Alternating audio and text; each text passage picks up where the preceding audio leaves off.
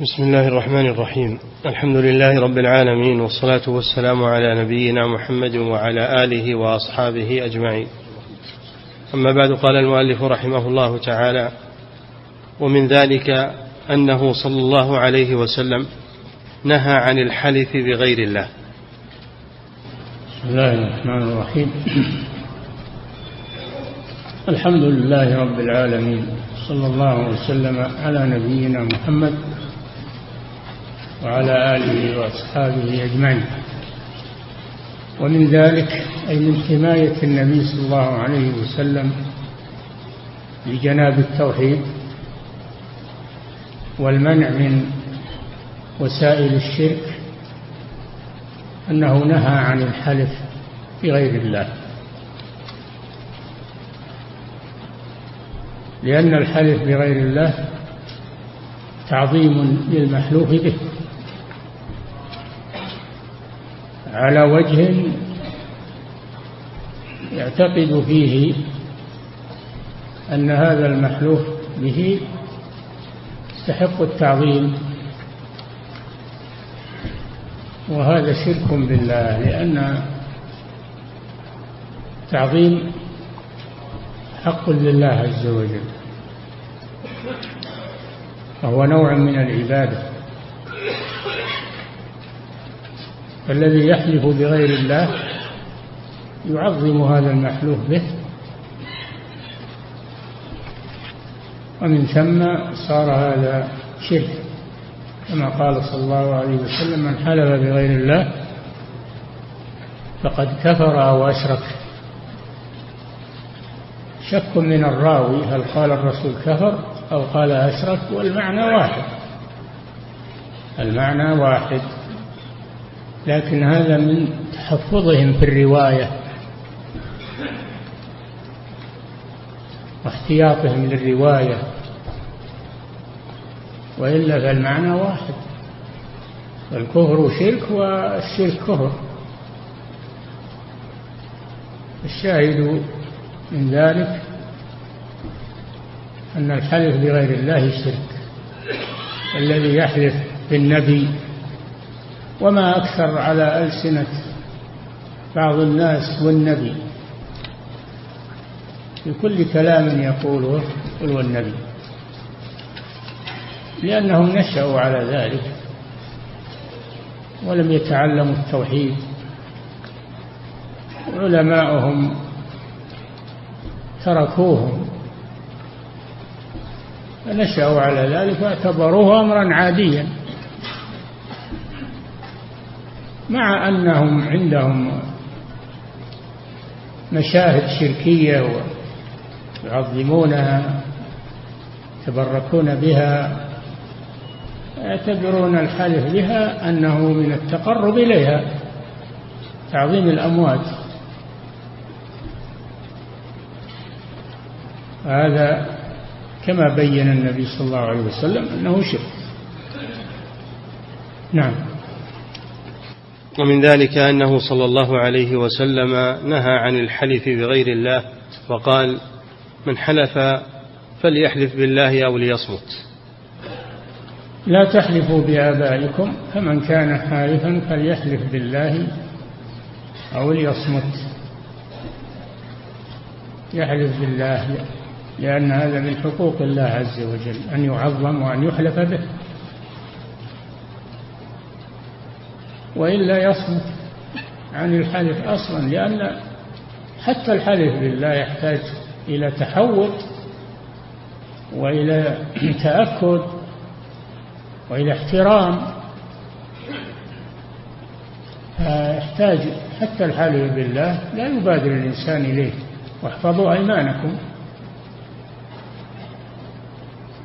ولا تطع كل حلاف مهين.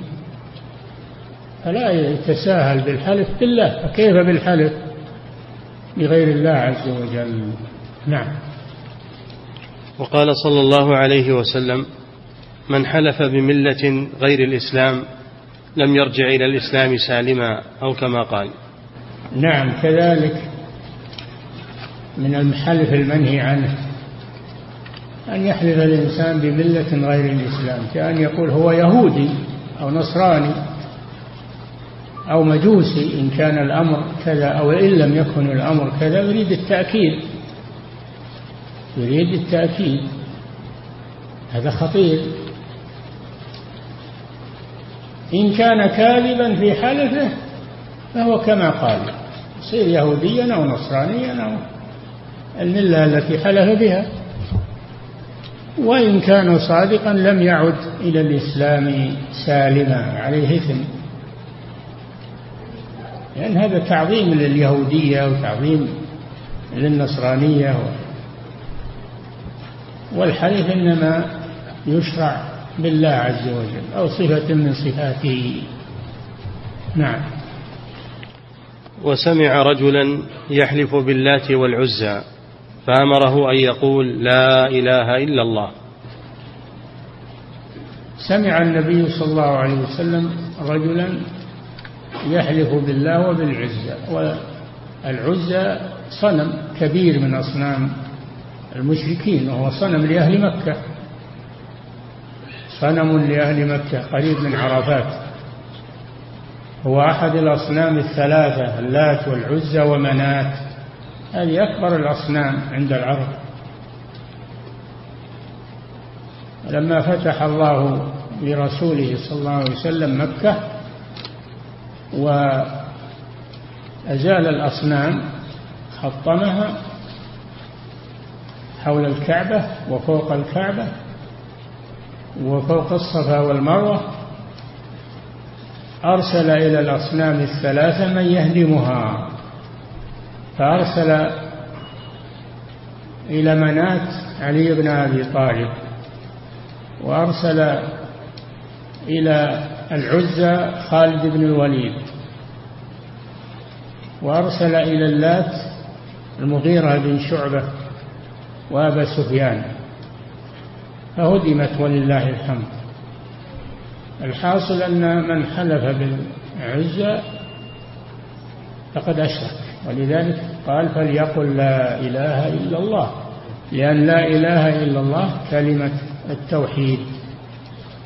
يكفر بها يكفر بقولها حلفه بغير الله.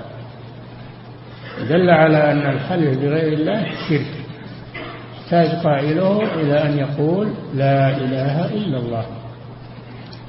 ومن الألوهية لله الحلف به. نعم. وأخرج الترمذي وحسنه والحاكم وصححه والحاكم وصححه. من حديث عمر رضي الله عنه أن رسول الله صلى الله عليه وسلم قال من حلف بغير الله فقد أشرك. نعم. من حلف بغير الله أيا كان أي مخلوق. ولو كان نبيا أو ملكا من الملائكة غير الله مطلقا. فقد أشرك. أشرك بالله. لأن الحلف إنما يكون بالله أو بصفة من صفاته. هذا هو التوحيد. من حلف بغيره فقد أشرك معه. نعم. وهذه الأحاديث في دواوين الإسلام.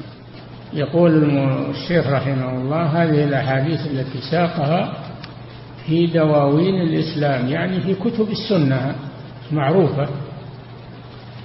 ليست من الأحاديث المجهولة وإنما هي معروفة في كتب السنة ومصادر السنة. نعم فهي معتمدة. نعم. وهذه الأحاديث في دواوين الإسلام وفيها أن الحلف بغير الله يخرج به الحالف عن الإسلام. وفيها وفيها أن الحلف بغير الله يخرج به الحالف عن الإسلام. يخرج به الحالف عن الإسلام. هذا صريح الأحاديث. قد يشرك قد كفر يقول لا إله إلا الله. لكن هذا الخروج قد يكون خروجا كليا والعياذ بالله شركا أكبر وقد يكون خروجا جزئيا بالشرك الأصغر. على كل حال هو شرك. الشرك الأصغر لا لا يستهان به لأنه يجر إلى الشرك الأكبر ولأنه لا يغفر إن الله لا يغفر أن يشرك به ويغفر ما دون ذلك لمن يشاء فلا يتساهل بالشرك الأصغر. فكيف بالأكبر؟ نعم. وفيها أن الحلف بغير الله يخرج به الحالف عن الإسلام وذلك إما خروجا كليا وإما خروجا جزئيا. نعم. وذلك لكون الحلف بالشيء مظنة تعظيمه فكيف بمن كان شركا محضا؟ يتضمن التسوية بين الخالق والمخلوق في طلب النفع أو استدفاع الضر وقد يتضمن تعظيم المخلوق زيادة على تعظيم الخالق. كما يفعله كثير من المخذولين. وذلك لكون الحلف بالشيء مظنة تعظيمه. إيه لأنه لا يحلف بالشيء إلا وهو يعظمه. لو كان لا يعظمه لم يحلف به. والتعظيم حق لله سبحانه وتعالى. نعم. وذلك لكون الحلف بالشيء مظنة تعظيمه فكيف بما كان شركا محضا؟ يتضمن التسوية بين المظنة ممنوعة المظنة ممنوعة فكيف باليقين؟ إذا كان يتيقن أنه يقصد تعظيم هذا المخلوق تعظيما مثل تعظيمه لله أو أشد. أو أشد. بعضهم إذا طلبت منه اليمين بالله حلف على طول ولا ولا يتردد. إذا طلبت منه اليمين بالولي أو بمعبوده أو سيده توقف يخاف من العقوبة ويخاف من الهلاك وأن يصيبه ذلك الميت أو هذا الولي أن يصيبه بمصيبة فلا يحلف بالمخلوق يتوقف. هذا شيء معروف عند القبوريين والعياذ بالله. إذا طلبت منه اليمين بالله بادر إليها. إذا طلب منه أن يحلف بمن يعظمه من الأولياء والصالحين فإنه يتلجلج ويرتعد من الخوف ولا يحلف. نعم. وذلك لكون الحليف بشيء مظنة تعظيمه فكيف بما كان شركا محضا يتضمن التسوية بين الخالق والمخلوق في طلب التسوية بين الخالق والمخلوق في تعظيم في تعظيم المحلوف به.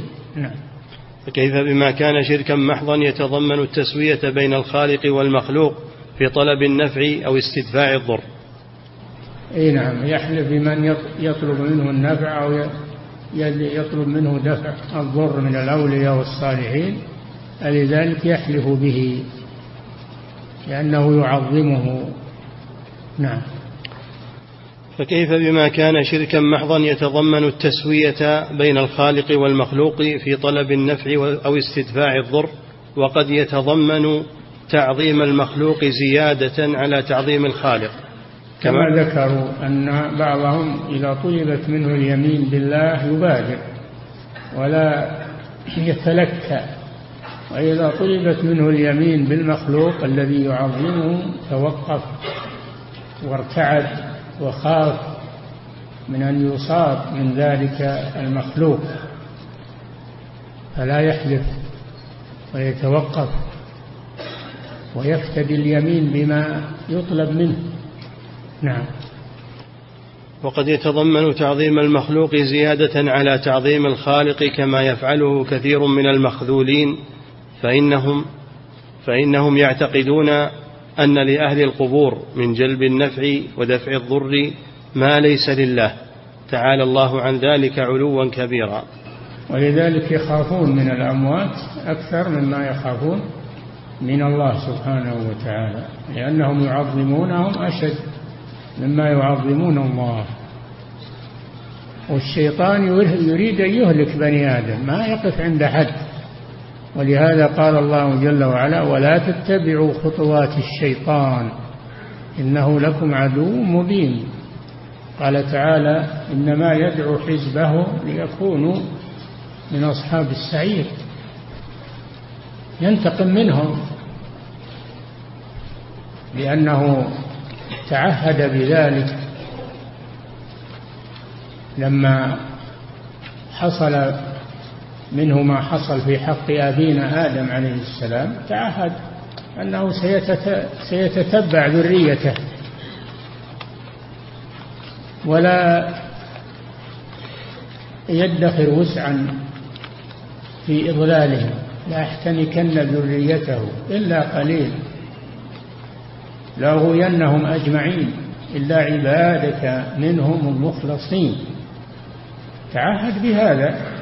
وهو على ما تعهد. جاد في ذلك.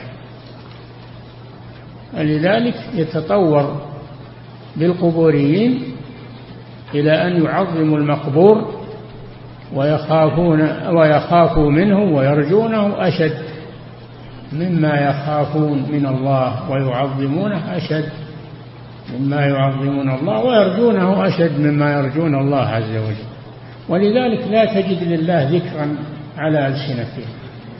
وإنما يلهجون بذكر الأولياء والصالحين. نسأل الله العافية.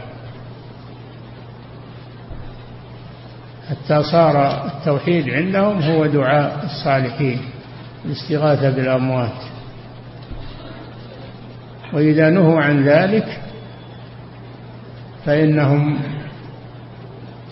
يغضبون. إذا نهوا عن ذلك يغضبون. يقولون هذا من الخوارج هذا وهابي إلى آخر ما يقولون. لأنهم نشأوا على هذه العقيدة وصار التوحيد غريبا عندهم أو مجهولا لا يعرفونه. إنما التوحيد عندهم تعظيم القبور. وإنما العبادة عندهم بالبدع ليست بالسنن. هذا هو الغالب على كثير من العالم الإسلامي اليوم. الدين غريب الدين الصحيح غريب. أما التسمي بالإسلام فهو كثير مليار أو أكثر من مليار الآن. ولكن الحقيقة الإسلام الصحيح قليل فيهم. إما لأنهم لا يريدونه وإما لأنهم يجهلونه ولم يبين لهم. وصار الذي يسلم من الملل الأخرى يتلقفه هؤلاء. يتلقفونه ويسلم على طريقتهم. ويظن أن هذا هو الإسلام. وبعض الكفار إذا رأى هذا نفر من الإسلام. وهو ليس الإسلام. الحاصل أن الأمر خطير في هذا. وهذا ناشئ عن غفلة العلماء والدعاة عن هذا الأمر. الدعاة الآن كثير. وما شاء الله عندنا دعاة وعندنا جمعيات وعندنا مراكز لكن الدعوة الصحيحة وين؟ دعوة إلى التوحيد وين؟ قليل هذا. يجب يتنبه لهذا. نعم. فإن أنكرت هذا فانظر أحوال كثير من هؤلاء المخذولين. يعني إن استغربت مما ساقه الشيخ من حال هؤلاء انظر أنت انظر بنفسك. لا لا تكتفي بكلام الشيخ. أنت انظر بنفسك أحوال الناس.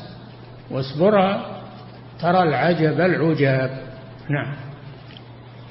فإن أنكرت هذا فانظر أحوال كثير من هؤلاء. يعني إن استنكرت إن استنكرت هذا الشيء واستغربته انظر إلى أحوال الناس تجد أكثر من هذا. نعم.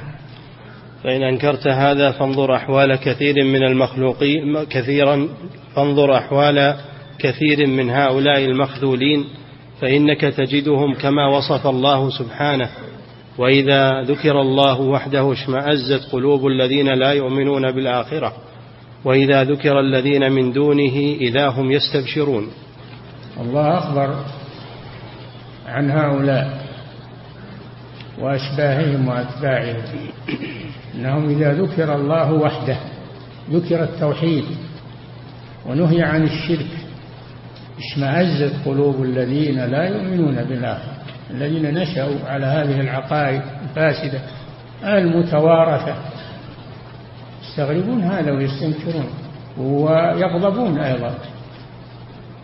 يغضبون من هذا. فهذا واقع الآن. الدعاة بعضهم يقول لا تذكرون التوحيد. الدعاة. هل يسمون أنفسهم دعاة؟ يقولون لا تذكرون التوحيد تنفرون الناس. خلوا الناس على عقائدهم. خلونا إن توافق آه، نجتمع فيما اتفقنا عليه ويعذر بعضنا بعضا فيما اختلفنا فيه. هذه القاعدة الذهبية عندهم يسمونها الذهبية. وهي قاعدة طاغوتية. لا تنكرون على الناس الشرك والكفر. خلوا الناس على ما هم عليه أحرار على عقائده. لكن نجتمع ونتعاون ونرد على الزنادقة وعلى الملاحدة وعلى الشيوعيين وعلى العلمانيين فقط. وأما فيما بيننا خلوا كل واحد على ما هو عليه. ما يجوز الكلام هذا أبدا. ولا يمكن نقف في وجوه الزنادقة والملاحدة والكفار ونحن هكذا. ما ما يمكن هذا. اليهودي ماذا قال للرسول صلى الله عليه وسلم لما أدرك خطأ من بعض الناس؟ قال إنكم تشركون.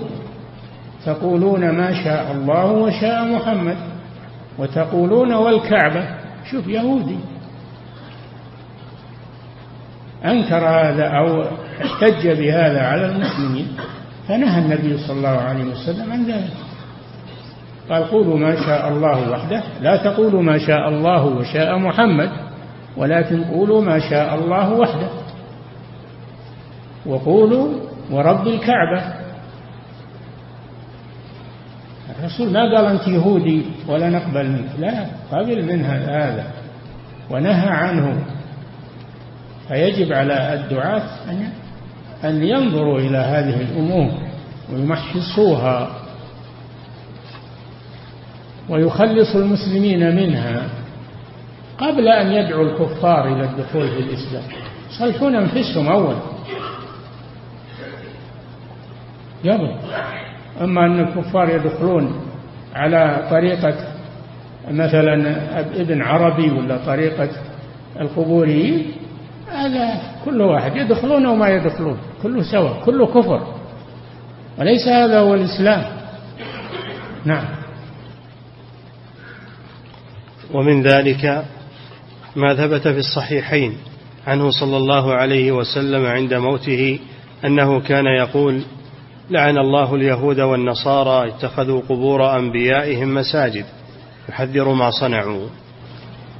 النبي صلى الله عليه وسلم كان يدعو إلى التوحيد حتى بعدما نصر الله الإسلام وظهر الإسلام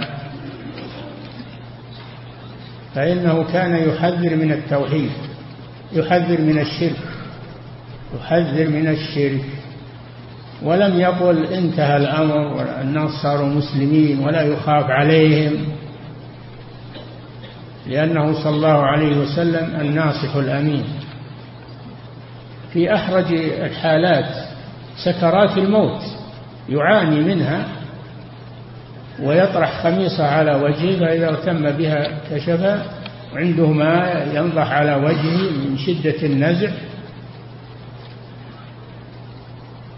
فقال وهو كذلك لعنة الله على اليهود والنصارى. اتخذوا قبور أنبيائهم مساجد. ليه قال هذا في هذه الحالة؟ اليهود والنصارى ملعونون كفار. لماذا قال هذا؟ يحذر ما صنعوا شوف يحذر ما صنعوا. لا تقعوا في مثل ما وقعوا فيه. يغركم الشيطان شياطين الإنس والجن احذروا. ما قال والله المسلمين الآن عرفوا الإسلام وعرفوا التوحيد بل إنه خاف عليهم. خاف عليهم من بعده عليه الصلاة والسلام.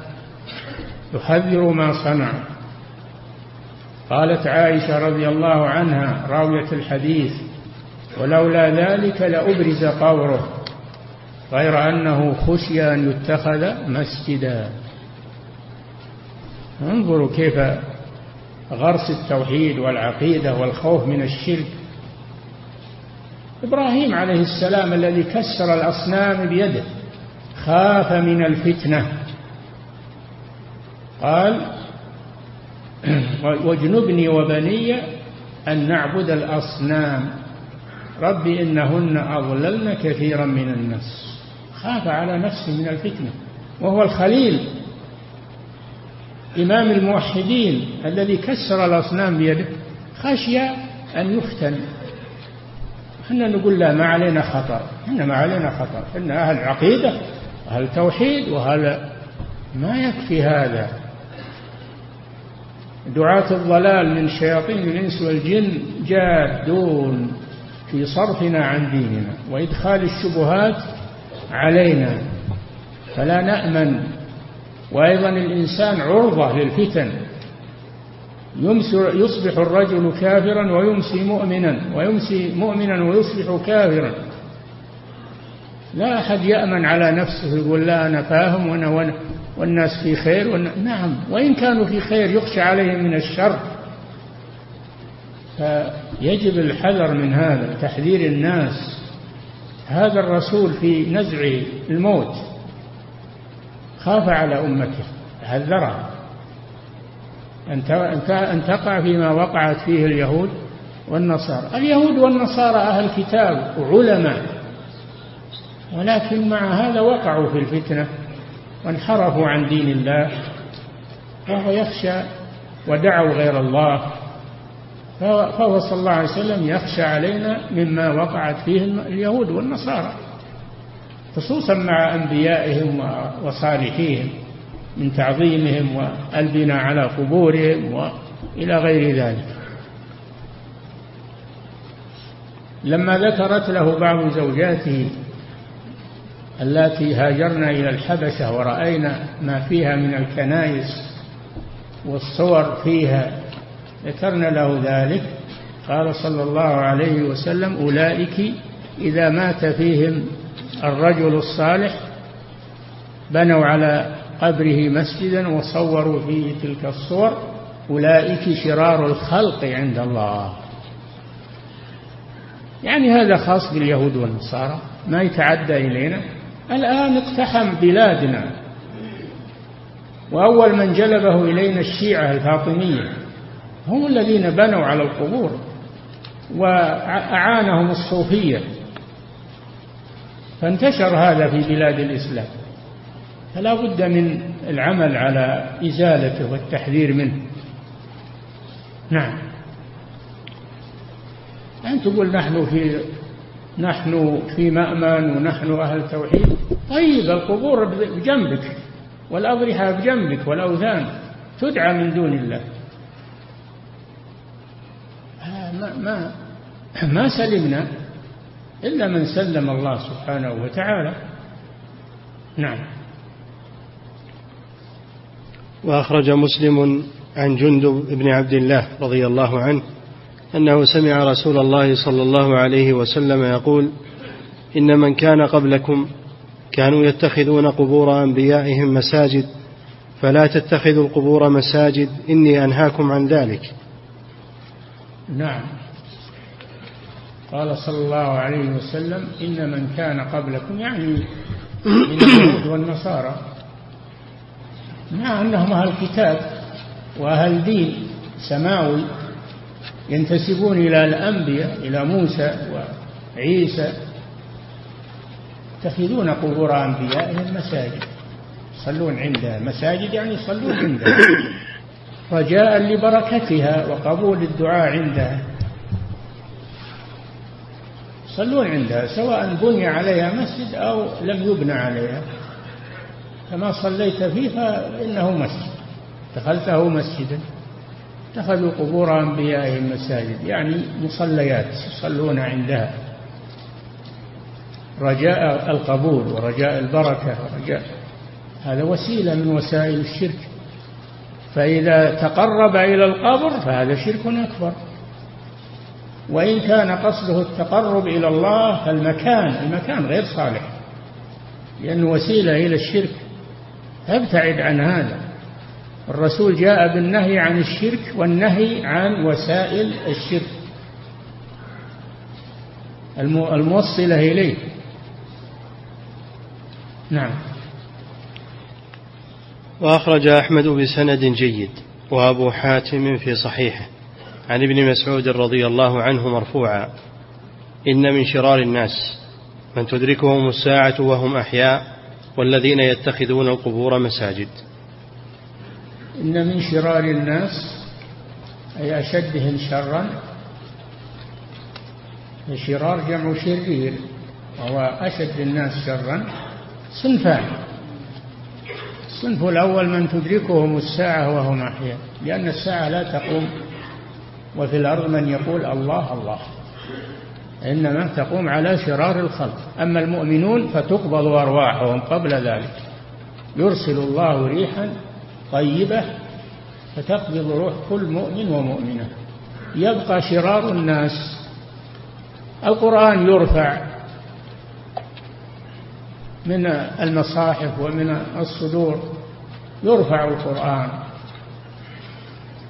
فيبقى الناس في جاهلية جهلا وظلما لا يعرفون معروفا ولا ينكرون منكرا. ثم تقوم عليهم الساعة والعياذ بالله. هذا صنف. الصنف الثاني وهو المحل الشاهد الذين يبنون المساجد على القبور. هذول شر الناس. وهم يقولون لا نحن خير الناس هذا هو التوحيد هذه هذه محبة للصالحين وهذا تعظيم للصالحين. أما أنتم جفاة ما تريدون الصالحين ولا توقرونهم ولا تحترمونهم. أنتم جفاة خوارج وهابية هكذا يقولون. تعظيم الصالحين بالبناء على القبور تعظيم الصالحين بمحبتهم واتباعهم. والدعاء لهم والاستغفار لهم هذا حق الصالحين علينا. هذا حق الصالحين علينا. أننا نحبهم. إذا كانوا صالحين نحبهم ونترضى عنهم ونقتدي بهم. وهم لا يرضون إننا نبني على قبورهم. إذا كانوا يرضون بهذا فهم غير صالحين. إنما إذا كانوا ينهون عن هذا فهم صالحون فهم فهموا الصالحين على العكس. فالواجب أن نعرف هذا. أن نعرف أن الذين يبنون على القبور هم شرار الناس. رضوا أو سخطوا. وهم يعتبرون أنفسهم خيار الناس وأنهم يعظمون الصالحين ويحبون الصالحين. وأن هذا تقدير واحترام لهم وهذا حقهم علينا إلى غير ذلك مما يقولون. والمسألة ما هي بعفوية فيها مؤلفات لهم كثيرة. مؤلفات بأسماء علماء. قد يكونون علماء لكنهم علماء ضلال. والنبي صلى الله عليه وسلم قال إنما أخوف ما أخاف على أمتي الأئمة المضلين. الأئمة المضلين. ما كل العلماء يكونوا مستقيمين. إلا من وفقه الله سبحانه وتعالى واستنار بعلمه ونور الناس بعلمه. هناك عالم ضلال وهناك منافقون يجادلون بالقرآن والابتلاء كثير. فنحذر من هذه الأمور. نخاف على عقيدتنا ونخوف الناس من الشرك. ولا يقال إن هذا تنفير تنفير للناس. توحيد تنفير للناس. التوحيد هو الذي يجمع الناس. إذا ذكر الله وجلت قلوبهم إذا تليت عليهم آياته زادتهم إيمان الذين آمنوا وتطمئن قلوبهم بذكر الله ألا بذكر الله تطمئن القلوب. الذين آمنوا وعملوا الصالحات طوبى لهم وحسن مآب. فهذا هو الطريق الصحيح الذي تركنا عليه رسول الله صلى الله عليه وسلم. فلا نلتفت إلى غيره. وإن كانت الطرق غيره كثيرة لا نلتفت إليها. قال الله جل وعلا وأن هذا صراطي مستقيما فاتبعوه ولا تتبعوا السبل فتفرق بكم عن سبيله. ذلكم وصاكم به. وصف صراطه بأنه واحد. صراطي واحد. مستقيم لا اعوجاج فيه ولا مهالك ولا أخطار. ولا تتبعوا السبل. السبل كثيرة. الصراط واحد والسبل كثيرة. وكما قال صلى الله عليه وسلم على كل سبيل منها شيطان يدعو الناس إليه. دعاة على أبواب جهنم. من أطاعهم قذفوه فيها. فلنحذر من ذلك؟ ولا نجاة لنا إلا بالصراط المستقيم. لكن هذا يحتاج إلى علم يحتاج إلى صبر احتساب يحتاج إلى ثبات يحتاج إلى خوف من الفتن يحتاج إلى هذه الأمور. نعم. والأحاديث في هذا الباب كثيرة. نعم الأحاديث في هذا الباب في بيان الشرك والتحذير منه وما وقع فيه الناس بعد وفاة الرسول صلى الله عليه وسلم وبعد القرون المفضلة ما حدث شيء كثير. وكل ما تأخر الزمان يزيد الشر والفتن إلى أن تقوم الساعة.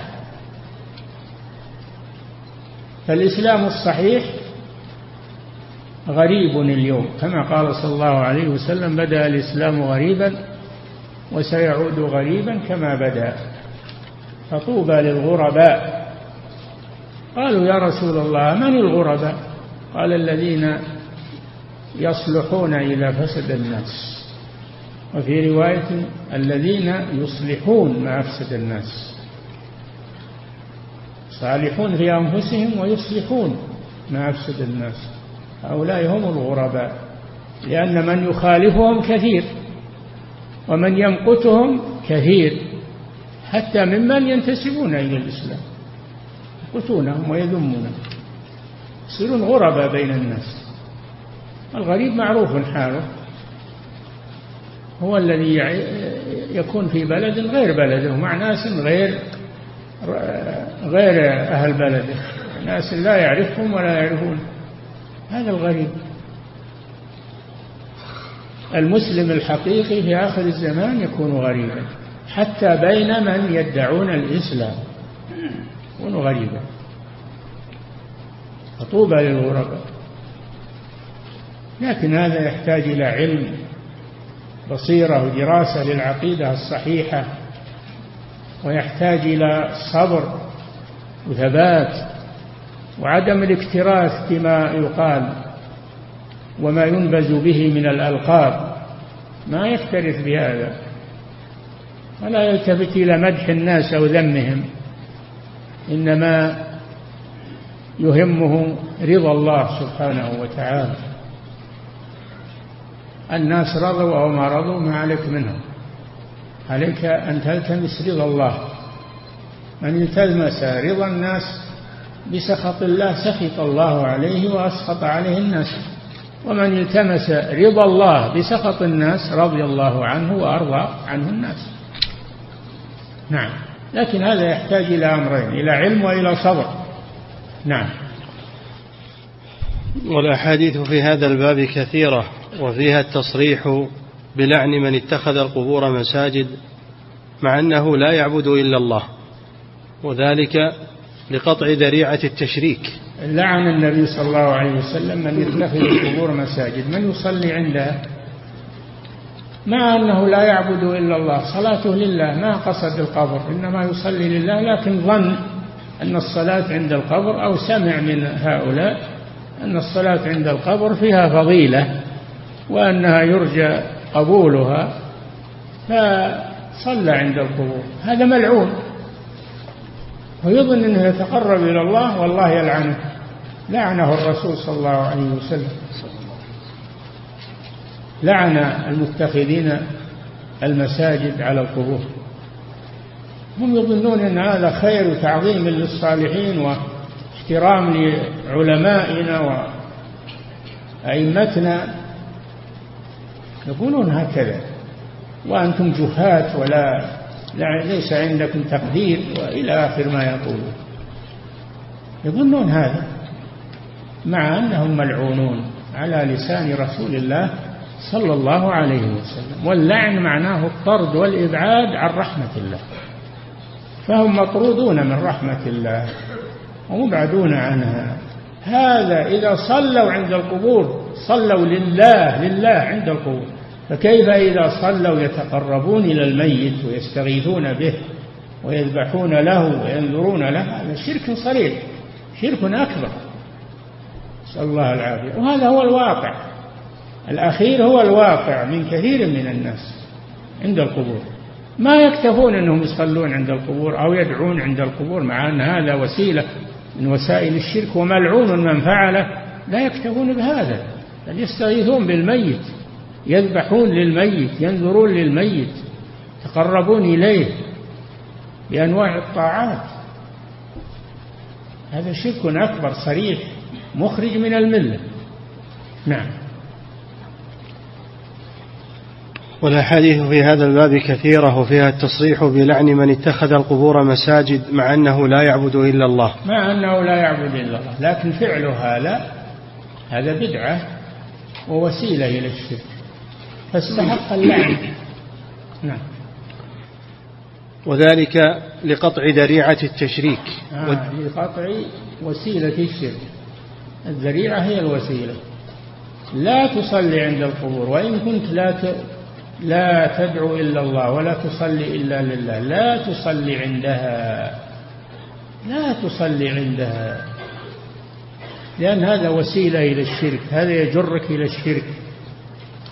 وهذا حصل على كثير من الناس أنهم لما بنوا على القبور وزخرفوها وأسرجوها وستروها بالستائر حصل الشرك الأكبر بها. الشرك الصريح اللي ما فيه خفاء ذبح لها النذر لها الاستغاثة بها. هذا صريح. هذا ما تخوفه الرسول صلى الله عليه وسلم. القبور لا تهان لا تهان لا يوطى عليها لا يجلس عليها لا يبنى لا يسكن فوقها لا تمتهن لا ترسل إليها القاذورات لا تلقى عليها الزبائن لا يجوز هذا لها حرمتها. ولكن لا يغلى فيها. المسلم يكون وسط بين الجفاء وبين الغلو. لا يجفو في حق القبور ويهينها ولا يغلو فيها ويعظمها. بالدعاء بالاستغاثة بالصلاة عند بالبناء عليها والزخرفة. لو جاء واحد من أصلح الناس وأتقى الناس وأخلص الناس في التوحيد وبنى على قبر ملعون هذا. هذا ملعون لأن الرسول صلى الله عليه وسلم لعن الذين يبنون المساجد على القبور ويتخذون عليها المساجد والسرج. لعنهم الرسول. ولو كان صالحا في نفسه عمله لا وسيلة إلى الشرك وحبالة للشرك فهو عقد السبب للشرك. فكيف إذا كان الذي يبني عليها فاسد العقيدة ومع هذا ندافع عنه نقول هذه هذه نيته طيبة وهذا يعظم الصالحين ويحترمهم إلى آخره. نعم. وذلك لقطع ذريعة التشريك ودفع وسيلة التعظيم. نعم. وورد ما يدل على أن عبادة الله عند القبور بمنزلة اتخاذها أوثانا تعبد. نعم.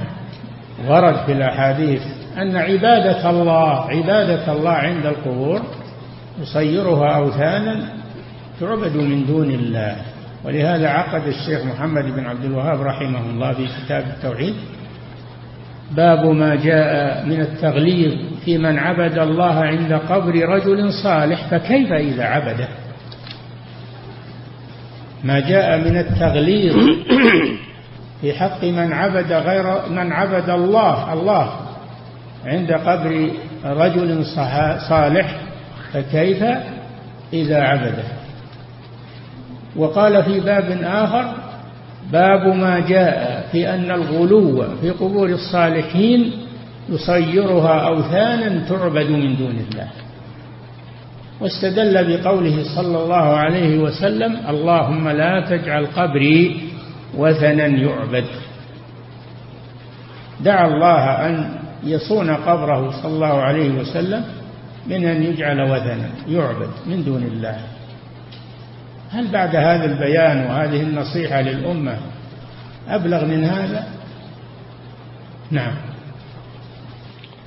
وورد ما يدل على أن عبادة الله عند القبور بمنزلة اتخاذها أوثانا تعبد.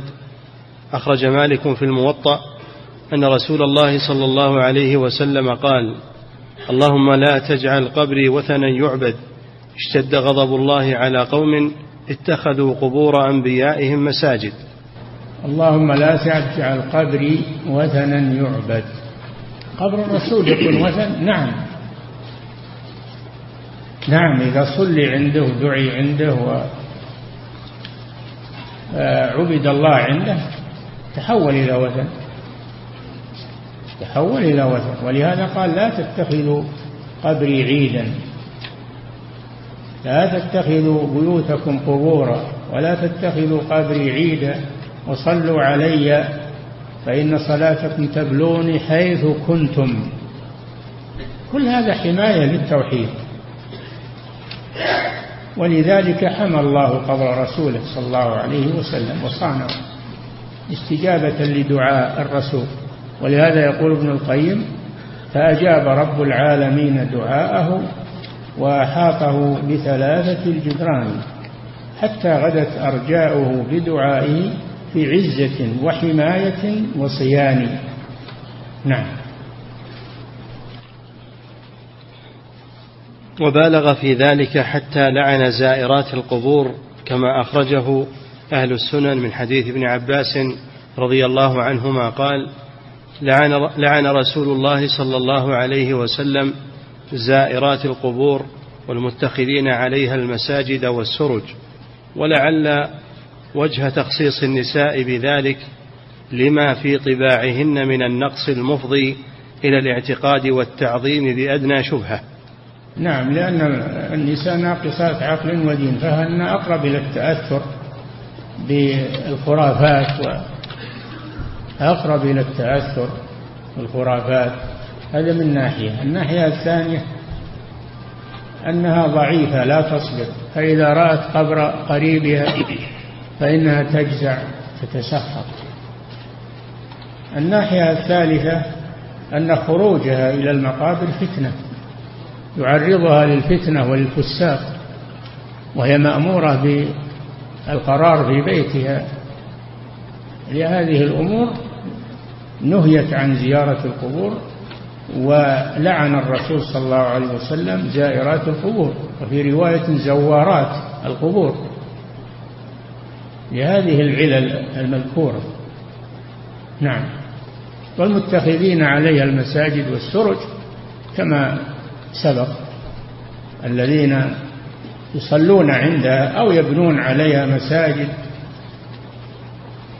الآن ما يعظمون إلا المسجد الذي فيه قبر. في بعض البلاد ما يعظمون ولا يقصدون إلا المسجد الذي فيه قبر الولي أما القبور التي ليس فيها قبور يتجنبونها يزهدون فيها. مساجد التوحيد يبتعدون عنها. هذا من الفتنة والعياذ بالله. هذا من الفتنة. نعم. ولا شك أن علة النهي عن جعل القبور مساجد وعن تسريجها وتجصيصها ورفعها وزخرفتها هي ما ينشأ عن ذلك من الاعتقادات الفاسدة. نعم هذا هو السبب. السبب ما ينشأ عن هذه الأمور. من الاعتقادات الفاسدة لأنها إذا بني عليها وأسرجت وزخرفت فإن العوام يعتقدون أن هذا قبر ولي وأنه ينفع ويضر يتعلقون بها ويترددون عليها. هذا شيء واضح. هذا شيء واضح. اذهب إلى مسجد من مساجد أهل السنة اللي ما فيها قبور ما تجد فيها هذا الضجيج وهذا الإقبال وهذه الهالات. ما تجد فيها إلا طمأنينة. ذكر الله تلاوة القرآن الصلاة هذا المشروع. لكن هناك تجد البهرجة والكذب والصراخ والصياح والتعلق ولحس الجدران تبرك بها إلى غير ذلك. نسأل الله العافية. طواف بها يطوفون بها مثل ما يطوفون بالكعبة المشرفة. يطوفون بالقبور. قبر الحسين. مع أن الحسين ما له قبر معروف في مصر. إنما الحسين رضي الله عنه استشهد في العراق. يقال إنه حمل رأسه. إنه حمل رأسه إلى مصر ودفن هناك. كذب ما حمل رأسه. شيخ الإسلام له رسالة اسمها رأس الحسين. كذب هذا كله. ما الحسين ما ما راح رأسه لمصر. حتى لو راح رأسه لو راح كله. المصر ودفن هناك ما يجوز إنه يبنى عليه مسجد. لكن الشيطان يأتي الناس بأدنى شبهة. بأدنى شبهة. مثل الذين اتخذوا من دون الله آه، أولياء. مثل الذين اتخذوا من دون الله أولياء كمثل العنكبوت متعلقون بخيوط العنكبوت. كمثل العنكبوت اتخذت بيتا وإن أوهن البيوت لبيت العنكبوت. لأنه ما يقي من حر ولا من برد ولا من شمس. بيت العنكبوت واهي ضعيف. وإن أوهى البيوت لبيت العنكبوت. لو كانوا يعلمون. لو كانوا يعلمون. ما عندهم إلا الشبه. وهذه قاعدة أن المشركين والقبوريين ما عندهم أدلة إنما عندهم شبهات فقط. حكايات منامات إلى غير ذلك ما عندهم أدلة. الأدلة الصحيحة على التوحيد. ما تجد أدلة صحيحة إلا على التوحيد. أما غير التوحيد فلا تجد إلا شبهات وظلمات والعياذ بالله. هذه قاعدة. نعم. ولا شك أن علة النهي عن جعل القبور مساجد. نقف عند هذا.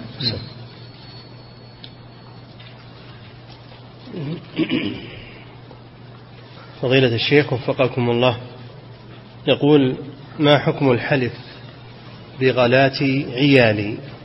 نعم ما حكم الحلف بغلاة عيالي؟ غلاة عيالي إيش غلاة غلائهم عند غلائهم عنده. ما يجوز الحلف بغير الله. لا بغلا عيالك ولا بغيره لا تحلف إلا بالله عز وجل. أو صفه من صفاته. يعني نتكلم من المغرب على هذا ويشكل عليك الحلف بغلى عيالك عليك. نعم. فضيلة الشيخ وفقكم الله. يقول هل يجوز الحلف بالثلاث لغير المتزوج؟ وإذا حلف فماذا عليه؟ أولا طلاق الثلاث محرم. طلاق الثلاث محرم. طلاق محرم الثلاث طلاق بدعة محرم بكلمة واحدة. فكيف إذا حلف أجراه مجرى اليمين؟ لا يجوز. هذا أمر لا يجوز. نعم. فضيلة الشيخ وفقكم الله من قال بأن من حلف بغير الله دون تعظيم للمحلوف فإن ذلك لغو حيث إن النبي لا, لا ما يمكن يحلف من غير تعظيم أبدا. هذا كذب. ما يمكن يحلفه إلا وهو يعظمه. وليس هذا من لغو اليمين هذا شرك. يقول من لغو اليمين وهو شرك. من حلف بغير الله فقد كفر وأشرك. نعم. ويقول حفظك الله إنه قد أشكل عليه ما ورد أفلح وأبيه إن صدق. هذا في أول الأمر ثم نسخ هذا يا أخي. هذا نسخ. هذا كان في أول الأمر كانوا يحلفون بآبائهم. ثم نسخ بعد ذلك. بالأحاديث الصريحة في المنع من ذلك. لا تحلفوا بآبائكم. من كان حالفا فليحلف بالله. نعم. يقول فضيلة الشيخ وفقكم الله هل قول بعض الناس إذا أراد أن يؤكد شيئا قال بالحرام لم أفعل كذا فما مقصوده بذلك؟ وهل يعد من الحلف بغير الله؟ لا يجوز أن يقول هذا وقوله بالحرام يمكن يصير ظهار يمكن يصير طلاق. مش قصده بالحرام. يعني ربما يكون ظهار ربما يكون طلاقا. فلا يجوز هذا كله. نعم. فضيلة الشيخ وفقكم الله. يقول السائل والدتي إذا حصلت مشكلة في البيت تقول يا غازي يا مصلح يا محمد. فهل يجوز هذا القول؟ هذا شرك. هذا دعاء غير الله تنادي غير الله. نعم. علمها بين لها اشرح لها لو أنه لا يجوز. هذا ندى دعاء واستغاثة بغير الله. نعم. فضيلة الشيخ وفقكم الله. إذا سمعت كلاما ثم قلت للمك... ثم قلت للمتكلم أمانة من باب تصديق كلامه. لا لا تحلفوا بالأمانة. قولك أمانة هذا حلف بس حذفت حرف القسم وهو مقدر موجود. أمانة يعني والأمانة. لا يجوز. هذا نعم. وفضيلة الشيخ وفقكم الله هل يجوز الحلف بصفات الله الذاتية كالحياة والوجه؟ كل كل صفات الله يجوز الحلف بها. نعم. فضيلة الشيخ وفقكم الله ما حكم من جرى على لسانه؟ الحلف بغير الله فتعود على ذلك منذ صغره وهو كبير في السن الآن ولا يقصد الشرك بالله لجهله. لا يجوز له أن يستمر على هذا ولو في آخر يوم من حياته ما يجوز ليستمر يجب عليه التوبة إلى الله وترك هذا الشيء. نعم. ما يقول هذا عادتي وأنا تعودت عليه ما يجوز له هذا. إذا إذا بين له عرف الحق يجب عليه أن يقبل الحق وأن يتوب. عن الماضي. والله يتوب على من تاب. نعم. فضيلة الشيخ وفقكم الله يقول كيف التوفيق بين ما ورد في حديث أعوذ بكلمات الله التامات من شر ما خلق وبين أنه لا يجوز دعاء الصفة كقولهم يا كلمة الله ارحميني العياذ غير الدعاء العياذ غير الدعاء. تعوذ بالله وبأسمائه وصفاته. لأن صفات الله ليست غير الله عز وجل. ليست غير الله. تابعة للذات. فإذا استعذت بصفته فقد استعذت بالله عز وجل. نعم. الدعاء اللي يقول يا وجه الله مثلا هذا هو الدعاء. ما كان فيه يا النداء ظاهرة أو مقدرة هذا هو النداء والدعاء. نعم. فضيلة الشيخ وفقكم الله ما حكم من يحلف فيقول ورب القرآن؟ لا ما يقول هذا. يقول والله أو يقول والقرآن أو سورة كذا أو آية كذا لا بأس. ما رب القرآن ما يجوز. نعم. وكذلك حفظك الله إذا قال ورب الإيمان. كل هذا ما يجوز. نعم. فضيلة الشيخ وفقكم الله صحيح أنه عندما أرسل النبي صلى الله عليه وسلم الصحابة أو بعض الصحابة لهدم الأصنام خرج منها جن؟ نعم. العزة لما أرسل صلى الله عليه وسلم إليها خالد بن الوليد ظهرت عليه عجوز ناشرة شعرها تدعو بالويل والثبور. فضربها وفلق راسها ثم هدم اللات والعزة. فلما قدم على الرسول صلى الله عليه وسلم وأخبره تلك العزى ولا عزى بعدها. يعني شيطان. أنتم لا تظنون أنهم يعبدون الحجارة. إنما يعبدون الشياطين الذين التي تدعوهم إلى عبادة الحجارة. وقد تخاطبهم كما ذكر الشيخ شيخ الإسلام ابن تيمية قد تخاطبهم الشياطين من الضريح أو من الصنم ويظنون أن هذا هو الصنم وهذا هو الضريح يكلم أو الميت يكلمهم وهو شيطان لأجل أن يفتنهم بذلك. نعم. ورب يقول وربما يظهر في صورة الميت الشيطان يظهر في صورة الميت يقول له وش تبي؟ وش حاجك أنا أعطيها لك وهو شيطان. نعم.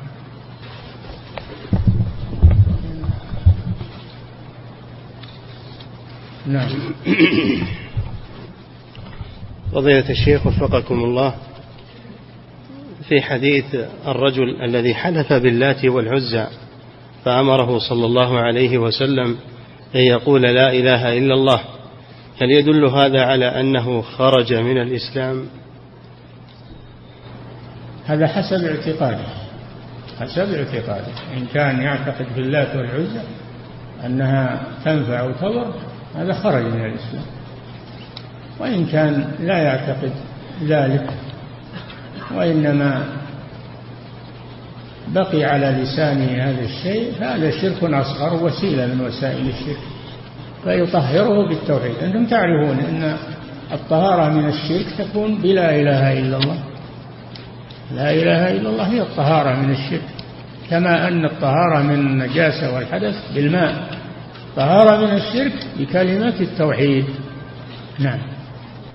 فضيلة الشيخ وفقكم الله يقول حفظك الله مع الكثير من الطلبة هذا الكتاب وعليه تعليق لأحد من حقق هذا الكتاب فقال للعلماء رحمهم الله تفصيل حول الحلف بغير الله. قال فإن كان حالفا بغير الله سهوا دون أن يعقد قلبه على حلفه فهذا لغو على فاعله أن يستغفر الله تعالى. فهل كلام هذا كلام هذا هو اللغو. لا يجوز هذا ولا يسمح للناس بالحلف لغير الله. يقول هذا لغو وأنا ما قصدت. ما يفتح لهم هالباب. هذا ما أذكر أن أحد قاله من أهل العلم. إلا هذا المتطفل نعم. فضيلة الشيخ وفقكم الله. يقول من أسلم على يد القبوريين وأصحاب البدع وهو يظن أن هذا هو الإسلام. فهل يحكم له بالإسلام الصحيح؟ لا. هو المقصر لماذا لم يذهب إلى أهل العلم يسألهم عن الإسلام الصحيح؟ لماذا يقتصر على المخرفين الدجالين؟ هو المفرط.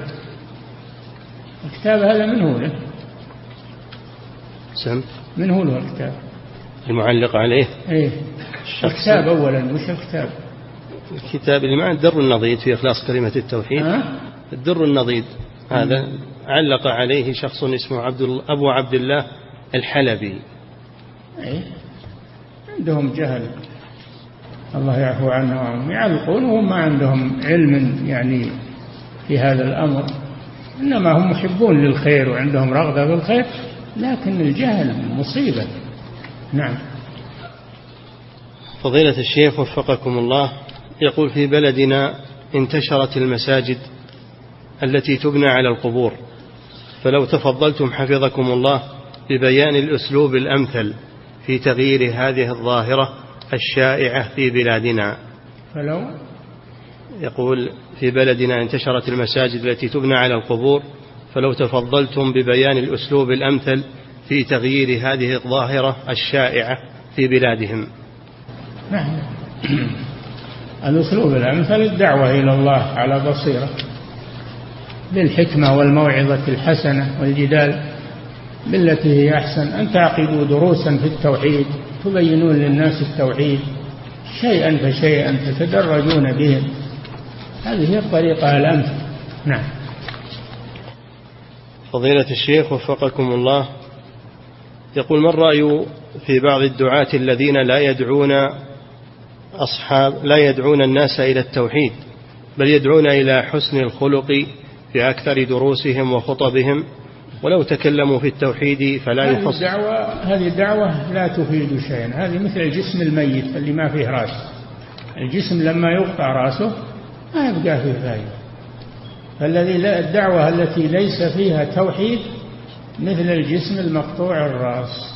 تعب بلا فائدة فرضنا أنه حسنت أخلاقه صدق وأكثر من الصلوات والصدقات لكن عنده شرك كلها تمحى ولا تقبل. كلها تمحى أعماله. فاللي يصحح الأعمال هو التوحيد والذي يبطلها هو الشرك.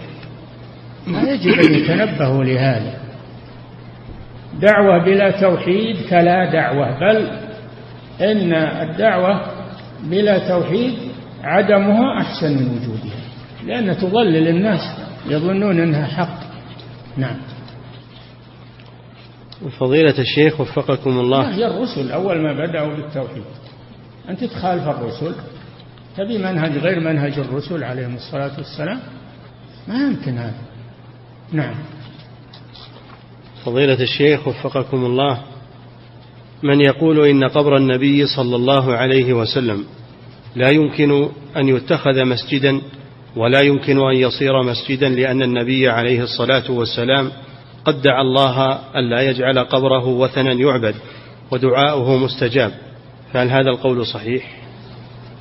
نعم ما الحمد لله. قول الرسول مصون. ولا أحد ولا أحد يشرك عنده. لا يذبح عنده أحد ولا ينذر عنده أحد ولا يستغيث بالرسول أحد ظاهرا إن كان يستغيث بينه وبين نفسه.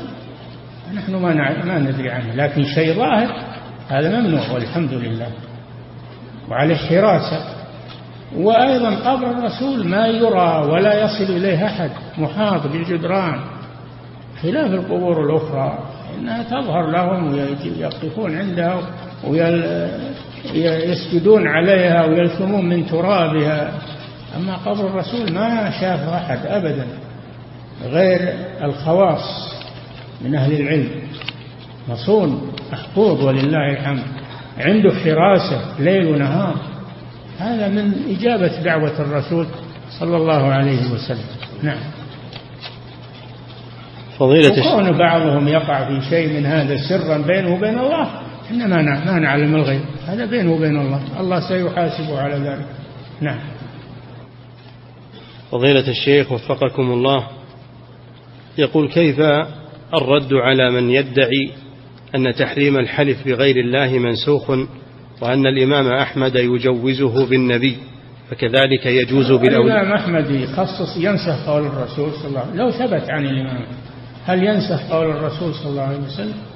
ما قول لأحد مع قول الرسول صلى الله عليه وسلم. الرسول نهى عن الحلف لغير الله. نقف عند هذا. لا بالأنبياء ولا بغيرهم. حتى لو قال فرض أن الإمام أحمد قال أو قاله غيره لا قبول لهذا القول. نعم.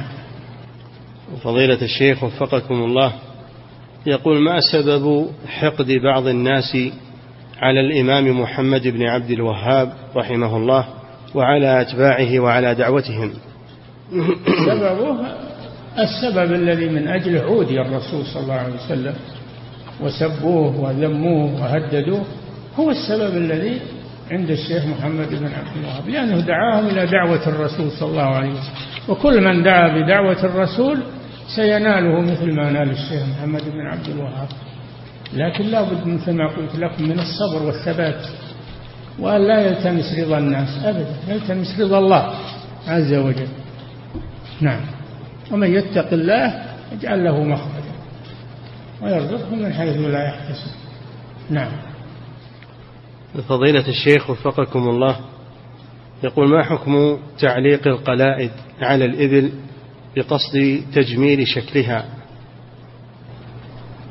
لا بأس بذلك هذا ما في اعتقاد. إذا كان ما في اعتقاد وإنما هو لتقاد في القلادة أو لتجميل شكلها أو لأنها هدي لتعرف أنها هدي لا تحلوا شعائر الله ولا الشهر الحرام ولا الهدي ولا القلائد.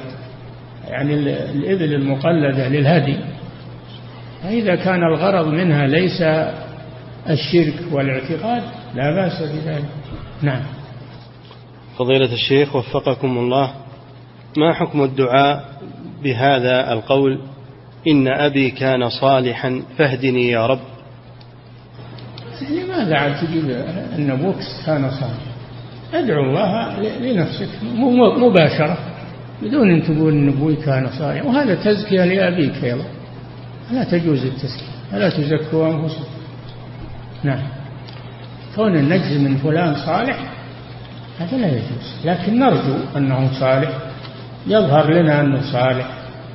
أما علم الغيب فهو عند الله سبحانه وتعالى. هو علام الغيوب يعلم ما في القلوب.